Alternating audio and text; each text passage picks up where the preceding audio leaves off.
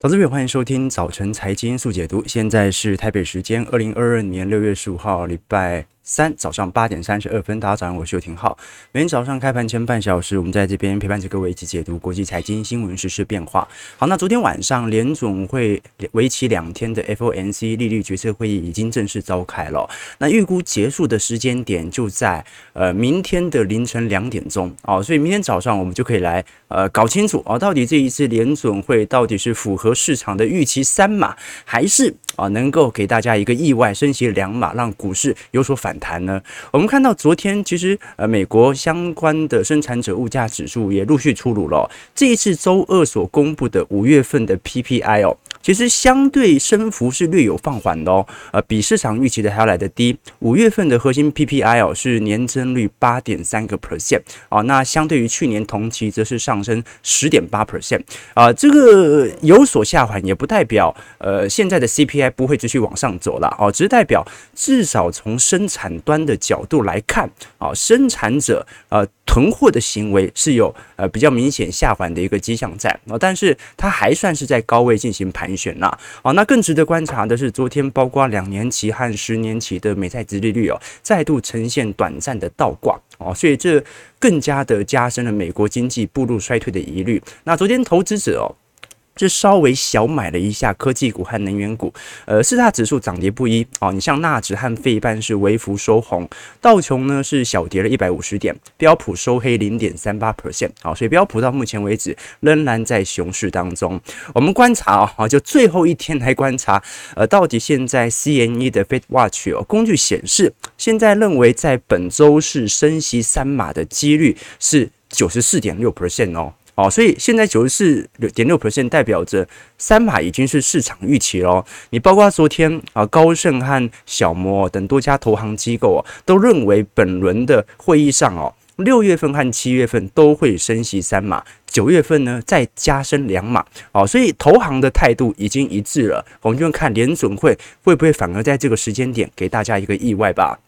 那关于打压通膨的问题啊，昨天财政政策也陆续出炉了，呃，像是美国民主党参议院啊财务委员会的怀登哦，已经向政府呃这个建议，针对能源价格的骤增哦，针对美国石油企业加征二十一趴的附加税啊，以及啊对石油企业征收二十五趴的库藏股税啊，也就是说，你过去一段时间哦，美国标普百指数当中哦，有大量的公司都在实施库藏股，那实施库藏股就代表着减少在外的流通股。股数，那你股数减少，市值不变的情况底下，股价就会增高，你会让整个泡沫的风险进一步的推升。好，所以啊，这个民主党人呢啊，采取了新一轮的课税计划，尝试着要抑制住目前的泡沫哦。当然呢，泡沫早就已经破了啊，它更重要的是把通膨的力道快速的打压。那本周开始啊，美国总统拜登呢已经。几乎取消呃，川普九成以上对于中国商品所加征的部分关税啊，所以未来我们就看一下啊，到底这个效果会不会在未来一个月度到两个月度影响到啊这一轮的通膨下滑了？我认为是有难度啦。啊，那毕竟那川普当时课征通呃课征关税。那你说一八年、一九年有通膨吗？也没有啊。那你现在把关税取消，难道通膨的下滑力度就会想象中来得快吗？我们再根据昨天纽约这个联储所公布的一项调查，针对美国消费者预估未来一年物价上涨的速度哦，啊，现在来看哦，大家都认为呃，未来一年通胀持续上涨的可能性是在增加的。当然这不可能啊，不可能的原因很简单哦，因为从基期效果来看。不可能，明年的通膨相对于今年还有八趴七趴的这种增长。好，要我们现在所看到的通膨力度大幅度的高增哦，跟去年的基期在上半年相对比较低是有关的。你按照下半年的基期哦，啊，就去年下半年通膨力度已经拉到四趴五趴的时候哦，今年下半年是不可能见到八个 percent 以上的通膨率的，因为去年基期太高了。但是如果是从投资者的角度来做观察，未来的金融状况哦，啊，陷入经济衰退风险的疑虑哦，的确是在增高的。我们看到在整个二二年哦，由于联准会紧缩政策的加快，啊，加上最近很多像是密歇根大学的消费者信心指数啊，都透露着其实整个消费市场疲惫哦，金融市场紧缩，联准会却不断的把这个流动性给锁紧，那最终金融的状态就会持续的低落。我们来根据在过去。一个月份哦，就五月份哦，消费者对于家庭财务状况以及对于物价呃之间的一个变化，我们看到美国的家庭支出哦，现在最受到冲击的其实是中产阶级哦，啊，因为中产阶级大部分的资金其实都是花在那些食品啊、能源、房租上，那这些价格的上涨速度哦，比整体的通膨率度还要来得高啊。比如说我们看到哦，目前美国呃租金价格哦是持续在一个攀升当中，那食品价格更为明显。那么医疗健保呢，则是一直保持在高位。好，那现在更为紧张的是民主党内部也在讨论的议题哦。因为民主党的长期的执政方向啊，一直都是啊教育学费减免化啊、减少化或者完全去除化。但是目前的大学学费哦，仍然在反映这样的一个通膨当中。哦，所以非常有趣的迹象哦。我们看到这张图表哦，租金、天然气、食品。啊，医疗健保和呃大学学费哦，这个通膨力度都展现了。哎呀，完全没展现的就是黄金价格。好，所以这一轮的黄金价格是非常有意思的。以后我们有机会可以来多做一些分析哦。因为黄金照理来讲哦，它是百分之百反映当时美元贬值所造成的通膨影响。但有趣的一件事情就是，我们看到整个二零二零年到二一年啊，美元持续的贬值格局当中哦，黄金几乎不涨。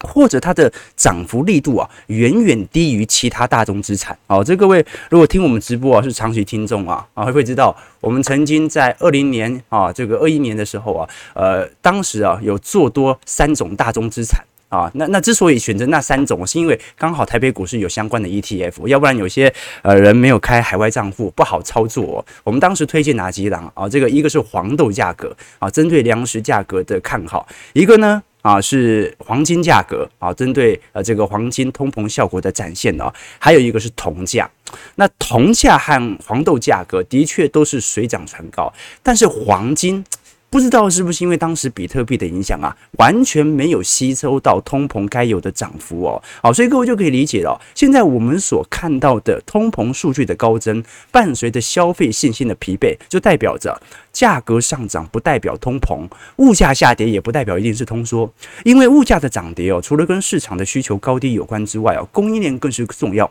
如果供应链出现问题，供给大幅减少，那通膨就会发生。但这种通膨不代表着消费市场的消费踊跃。相反的，如果物价高到离谱，企业反而会被侵蚀利润，导致员工和民众的消费意愿薄弱。好，所以我们看到，在过去两年，联总会向市场注入大量的流动性，然后你债务急剧的攀升，疫情啊，乌俄战争啊，好，到今年中国封城嘛，让全球进入了疯狂的囤货潮，这也让全球的物价水涨船高。但随着现在供应链趋缓和利润侵蚀，厂商的库存量越来越高之后，仓库里面的货就卖不出去了。最后啊，就是我们现在所看到的涨价式通缩。什么是涨价式通缩？它隐含的意义就是通膨和工资都在持续向上，但是通膨上涨的速度，我们昨天有提到，远远大于工资上涨的速度。所以薪资水平虽然有提高，但是便当价格提高的速度更快，也就是实质购买力的下滑。好，所以我们昨天有跟各位看到数据哦，美国目前通膨在八 percent 嘛，工资上涨率是多少？五个 percent，所以。你的薪资其实减少了三个 percent，你的购买力减少了三个 percent。然后刚才我们所提到这些租金价格、食品价格，又是中产主要所花费的对象，而这些通膨力度又比八点多趴还要来得更高，所以就形成了我们现在所看到中产阶级同时要面临高房价啊、高物价。现金贬值，房贷增加啊，因为缩表嘛，这个升息嘛，收入下滑的窘境，所以回归到金融市场哦，我们看到现在呃市场更为恐惧，反映在整个股票市场上的不只是通膨，而是认为呃对联总会已经失去信心，认为联总会没有能力能够让经济软着陆。啊，因为鲍尔在过去一年针对呃升息和这个预测通膨上哦，呃其实都产生了极大的误差啊，这让市场逐步的失去对他的信心。那这种误判呢，就形成对市场的悲观，也成为了既定事实。好，所以我们看一下股票市场上的动态。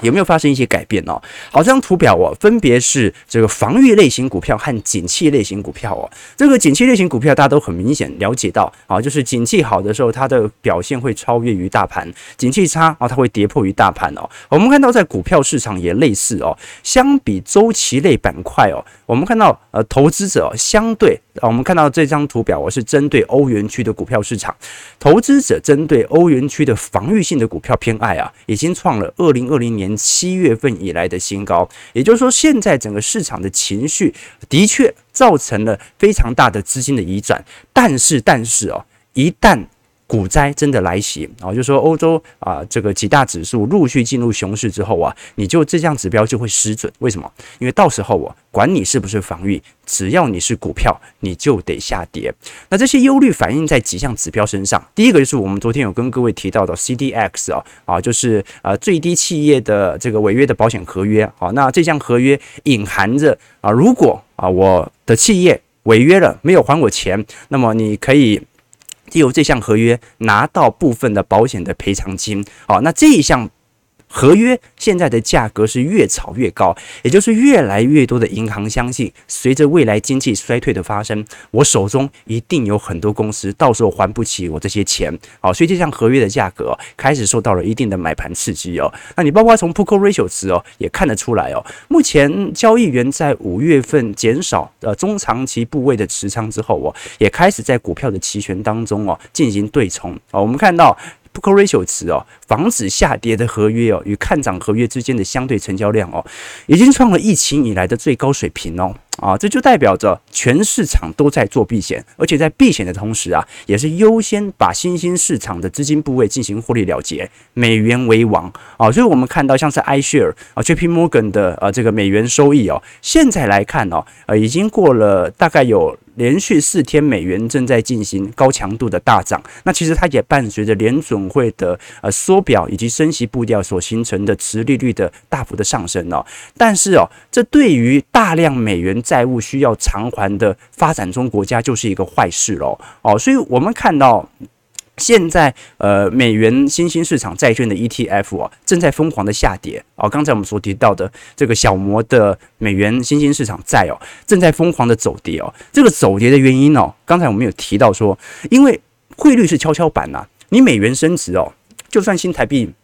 没有任何的动作，新台币都是贬值。好，那但是债务不变呐，啊，对，我欠美国的啊，这个一百亿还是一百亿，要用美元来还嘛。但是因为我的货币贬值了，我就要赚更多的台币，才能够还起我的美元债务。好，所以我们就看到新兴市场以美元计价的债券 ETF 啊，现在的股价跌幅远远比美国公债跌幅还要来得大。为什么？因为你要还的钱越来越多了，那最终就导致了一种迹象，就是我们所看到的这档基金呢，啊，叫做黑天鹅基金。这个黑天鹅基金呢，就是呃防止在极端抛售情况下啊，它反而会上涨的一档基金哦。那这档基金的这个规模现在是四点五亿美元哦，代号 TAIL 哦，现在已经创下疫情爆发以来最佳表现的一个月哦。六月份已经上涨了四点三 percent，而且资金仍然在流入当中。好，这个就是目前整个美国股市在情绪面的景象。好了。那明天我们肯定会花不少的时间来探讨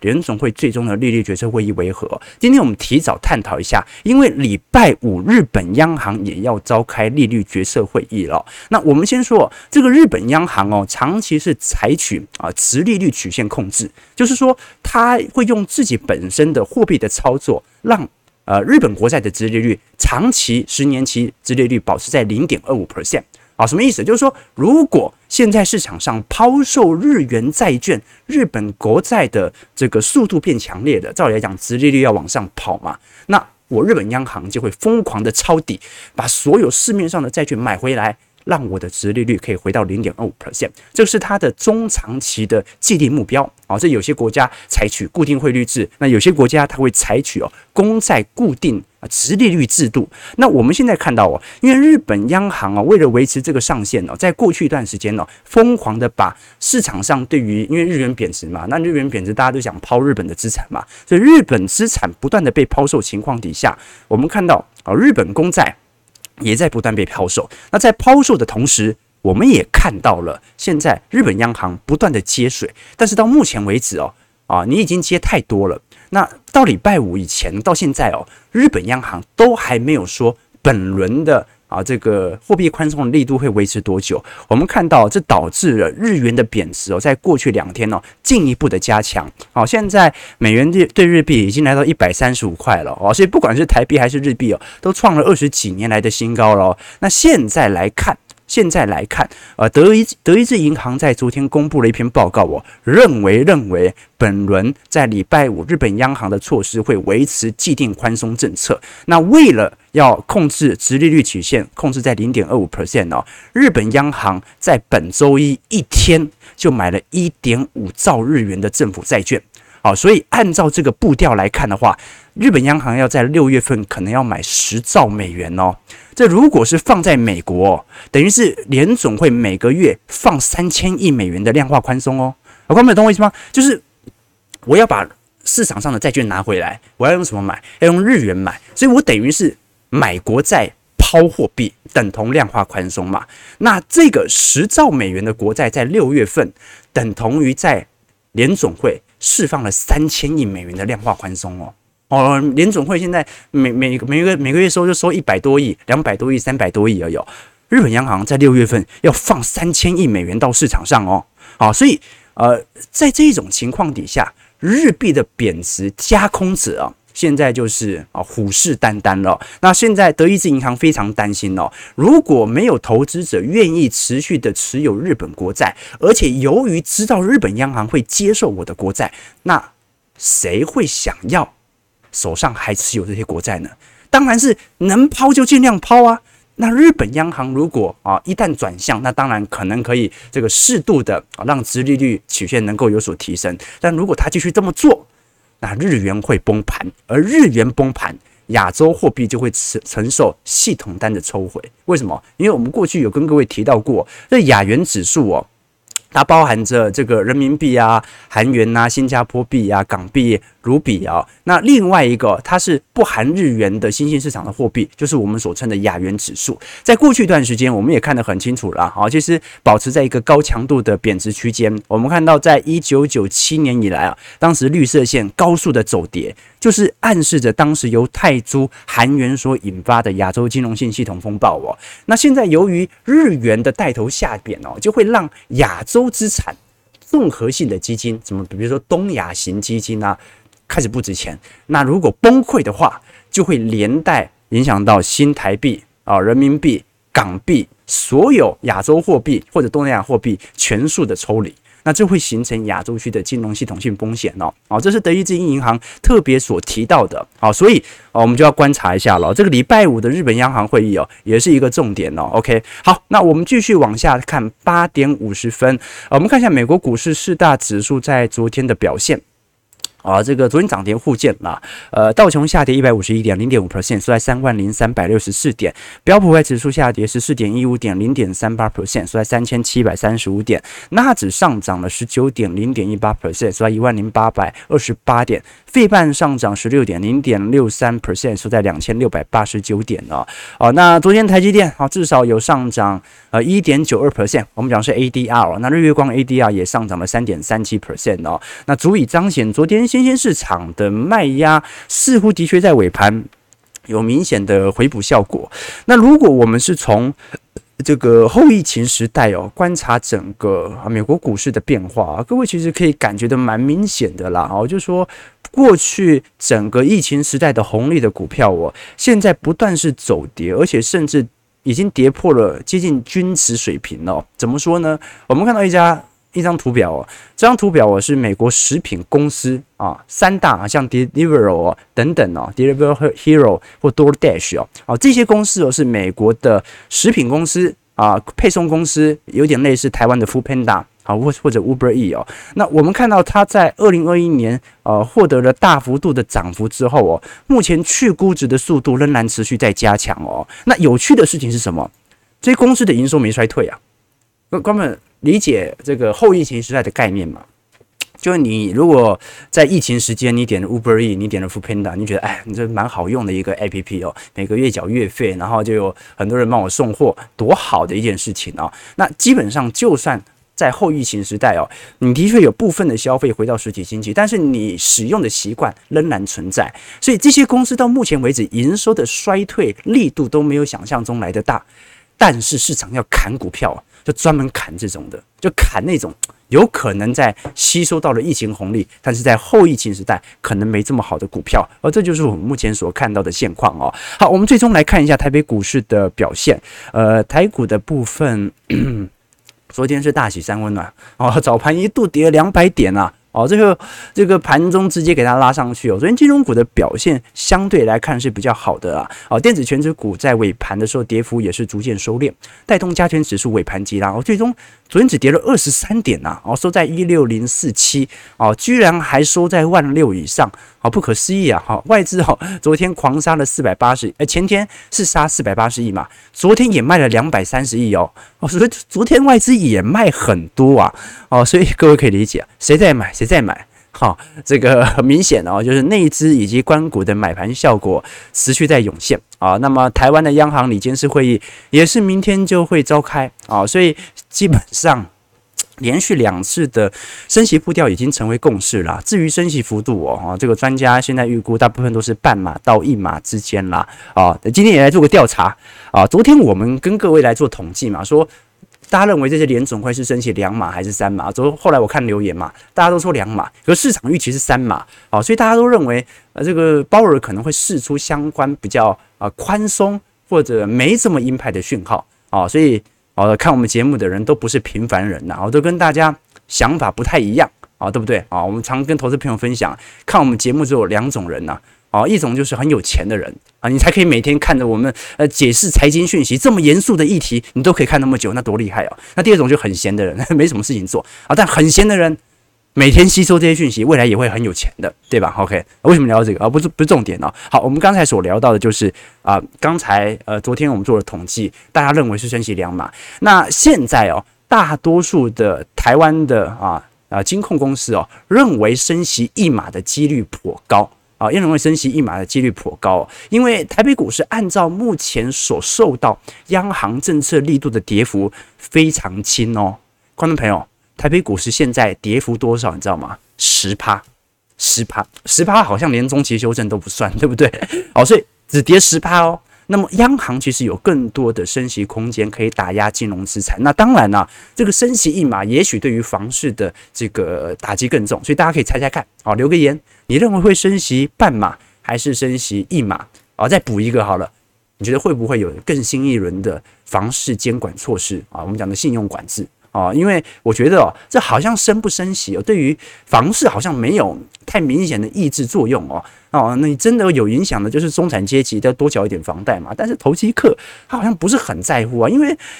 哎，昨天哦，美国三十年的三十年期的房贷利率破六趴了啦，台湾的三十年期房贷利率才多少？哦，所以如果你真的钱很多，呃。你买房子都不一定是为了要赚钱，你就是怕现金贬值，所以你赶快去买房子保值嘛。好，所以这个就是现在在华人社会有趣的地方哦。好，我们继续往下看一下台币的部分哦。刚才我们讲到说，我认为本轮升息力度啊可能会到一码的，还有一个主要原因哦，那是台币的贬值速度太快了。我们看到最近哦，台币的贬值力度哦，每天都留一根上影线哦，就代表着每天央行都在做汇率对冲。尝试着把台币给买回来哦，以此来稳汇啊，所以每天都留一条上影线啊，每天都是啊把外资所抛的台币给接回来啊。那现在来看呢，台币啊，昨天已经贬到二十九点七块钱了啊，虽然昨天。啊，因为整体在尾盘的升值力度有所拉升，但是昨天成交值在外汇市场也非常低哦。我们更可以观察到是外资买卖超的变化。今年的外资的卖超的主基调已经无法改变了哦。你只要在升息循环当中，美元收缩的格局对于新兴市场就会有持续的作用性。只不过哦，现在外资卖不卖好像对台北股市没差哈，反正有有人在接嘛。我们更值得观察的是小台散户多空比，哎，真有趣啊。真的是散户一看多，股票就开始下跌啊！哦，散户一看空，股票就开始反弹，哈，真哦，真有趣哦。所以昨天我们看到过去两天啊，台北股市的散户的多空比哦，啊，这个多单正在大量的涌入啊，所以我们还是可以观察到短期内情绪面的一些变化了啊。基本上，呃，在短期内，这个小台多空比是一个非常好的借鉴指标。那如果是从外资卖超来做观察的话，呃，昨天外资也是调节全指股啊，你包括。啊啊，联电、台积电、元大金、长隆，好，但昨天外资有稍微回补一些金融股哦，你像是二八九一的中信金啊，第一金、台企银、国票金哦，都是一些以放贷啊或者以利差为主要收息概念的这些。这个金控股哦，其实我们可以观察一下中信金的表现哦。呃，我们看到最底下啊，中信金在今年的预估的呃每股盈余 EPS 是二点八块哦，所以相对于前年的二点七七块会有小幅的增长。但是随着明年的经济衰退隐忧即将来袭哦，我们可以很清楚的了解到利率的上升应该会让市场的。借贷意愿稍微有所下滑，哦，这个台湾人跟美国人不一样哦，美国人是没钱了就去借钱哦，所以现在明明就是这个消费情绪低落，但是信用卡信贷规模正在增加。台湾人不一样哦，台湾人是利率调升就不借钱了啊，这或者台湾人根本就不借钱，储蓄率一直都比较高，所以明年的 EPS 应该会有所下滑，好，所以今年大概会发一点四三块啊，明年的话啊，因为这个。中信金的历年的股利发放率大概都在五成五到五六成左右哦，所以啊，今年发一点四三，明年发一点四块哦，所以金融股也许今年是最好在利差扩大、明显这个收益扩大的一年了。那当然啦，中信金哦，它跟一般的放贷股跟传统的寿险股、寿险股也不太一样，因为中信金它算是一半放贷。一半寿险啊，那加上产险的部位，这一次中信也有卖相关的防疫保单嘛？只不过防疫保单你相对于国泰富邦啊的金额跟内部所使用的比例相对来的低啊，所以所受到的影响不会太大哦。这一次受到影响最大的应该就是富邦、国泰和兆丰啦啊，那其他的就是一些没挂牌的啊。这些啊金控股，那如果我们是从 P/E ratio 和 P/B ratio 来做观察，会发现哦，这个中信金目前也在高强烈的去估值当中，但从本益比的角度来看，它还没有到一个比较便宜的位阶了哈，因为明年的获利会衰退，所以今年股价持续要做一些修正。那 P/B ratio 的部分呢，它也是中长期大概就保持在一倍左右而已啊，所以至少要等它跌破一倍，才会有一个更加便宜的位阶哦。那其实。呃，金融股各位会发现哦，很多公司在股东会上都宣布即将会呃陆续采取增资潮。什么是增资啊？哦，增资我们讲的就叫，如果是现金增资的话，就叫现增嘛。意思就是公司需要更多的资金，所以印出更多的股票来换取现金。与它相反的，你像是库藏股，库藏股就减少股数，所以股价啊、EPS 啊、每股盈余啊啊，这个股东权益报酬率都会往上跑嘛。那如果是增资啊，那就是。要扩大它的股数嘛，哦，所以未来哦，这个你像是国泰金、呃，这个富邦金哦，啊等等哦，都会陆续采取呃增资措施，啊，所以股价的下跌会来得比较快速。当然了，股数也会增加，啊，但是从财报面的角度来看，啊，它就会迎来明显的下行周期，啊，这当然是一个财务比率的一个计算啦。好了，九点钟，最后我们聊一下。最近跌了很多的股票哦，有没有一些明显非常强势，而且受到明显资金买盘的？各位应该已经发现了哦，就电信股啊，最近电信股很强啊啊！昨天这个远东哦，才呃远传才召开了股东会哦，针对目前电信业者悄悄的低推出了低价的五 G 资费啊，现在外界已经开始推测啊，可能四 G 在未来一个月度。啊，到一个季度啊，可能会采取新一波的低价的资费竞争的哦。哦，所以观众朋友，不是什么东西都在通膨啊。啊，你看你现在你看三 G 的、四 G 的资费，是不是有一点通缩的迹象在？我们看到从线图来看哦，本轮以来哦，这个远传哦，涨幅已经有两成四了哦。你像是中华电和台湾大，涨幅都有六个 percent 左右哦。而与此同时，台北股市是跌了十一个 percent。好，所以电信股在今年所受到的买盘力度支撑。是蛮明显的哦。好，如果我们是从 EPS 哦，从获利增长率来做观察的话，远传它算是保持稳定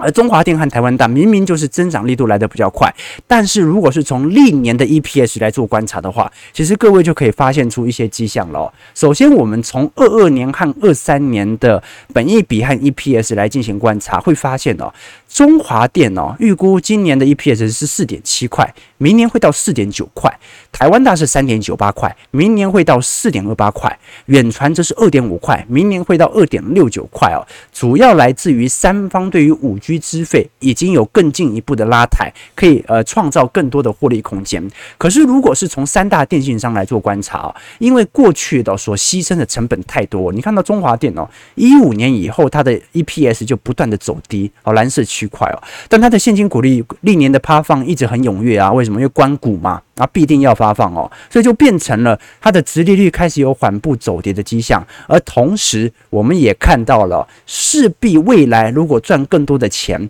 一定要回补过去几年呢、相对 EPS 的走低啊，所以。你 EPS 减少还发那么多现金股利，就是在吃老本嘛。那台湾大更不用讲了，台湾大也在下行格局，可是台湾大有四成以上营收都是来自于富邦媒啊，就是某某购物网啊。那过去我们也跟各位提到了，这个某某现在是全台湾第二大的啊购物平台，仅次于虾皮。所以你购买台湾大，可能在未来某种程度它会变成。呃，这个波动比例比较大的股票，它已经不太算是电信股了，而唯一还在明显增长了，各位应该可以发现，就是远传哦，远传的 EPS 虽然有所下滑，但是相对来看是比较稳健的啊、哦，所以在三大电信商当中哦，其实陆续都有 EPS 下滑的疑虑在啊、哦，那我们后续就要来观察了，它的买盘效果是持续涌现在稳定的现金股利发放所形成的。防御性的护城河，但是呃，三大的电信商哦，啊，电信三雄哦，已经尝试着各自走出自己的路了啊，这是值得大家来多做些留意的。好，台股下跌十七点啊，今天还守在万六啊，收在一六零三零。今天成交量能哦，看起来搞不好不会破两千亿哦，第一盘爆出来特别少啊，特别少。好。升两码怎么可能啊？你你在你在讲是台湾央行还是联总会？台湾央行怎么可能升两码啊？升一码都很多了是吧？啊，升一码都很多了。这个呼呼说升息多了还是会影响房价吧？嗯，光平你我刚才讲的这件事情呢，各位思考一下啊。这个美国的房贷利率哦是六个 percent，但是美国的房价今年也创新高哦，利率六个 percent 创新高哦。哦，那台湾现在房贷利率？啊，你你顶多就两趴多而已嘛，最多嘛就两趴多而已哦。啊，美国的三分之一，好，所以哦，你你这样想哦，就是说，呃，如果我放在房市啊，呃，能够有所保值，我也不赚钱，好，那我长持持长期持有，我也不赚短期价差的话，那基本上它的保值性是不是至少比现金更好？啊，台湾人不是每个人都在玩股票的，台湾人买最多是储蓄险啊，那买第二多的，大家觉得会赚钱的是房子啊，啊，虽然股票报酬比较来得高啊，但是它似乎展现了一点，就是现在你看到华人社会在买房子哦，他根本就没有想要赚投机财，他就想保值，他就是不想让现金贬值而已啊，所以用这种角度去思考啊，举个例子嘛，如果房价跌了一成，你觉得会不会有人接？我看一堆人啊，一堆人啊。哦，那为什么过去两年房价在涨，还一堆人在买啊？因为很多年轻人怕未来涨得更多，买不起哦。所以现在过去几年，呃，过去两年的这个成交移转动数啊，是真的是真的有人在买。他买不是因为买得起，而是。怕以后买不起了。好，九点零五分，感谢各位今天参与。如果投资朋友有更多的想法啊，值得来跟我们做一些交流的话，那就可以来我们的会员系统来进行来信通知。同时，我们在六月二十五号礼拜六晚上八点钟也会举行第三季财经号角的听友会，欢迎投资朋友可以多多来参与哦。我们针对下一季的行情做一些推演。同时，如果你有更多的兴趣，也可以加入我们的会员系统当中哦。里头除了有我个人资产操作部位的变化，也会有一些专题影片、宏观专业报告以及基础的财经系列课程提供给观众朋友，我们就明天早上八点半早晨财经速解读再相见。祝各位投资朋友看盘顺利，早盘愉快。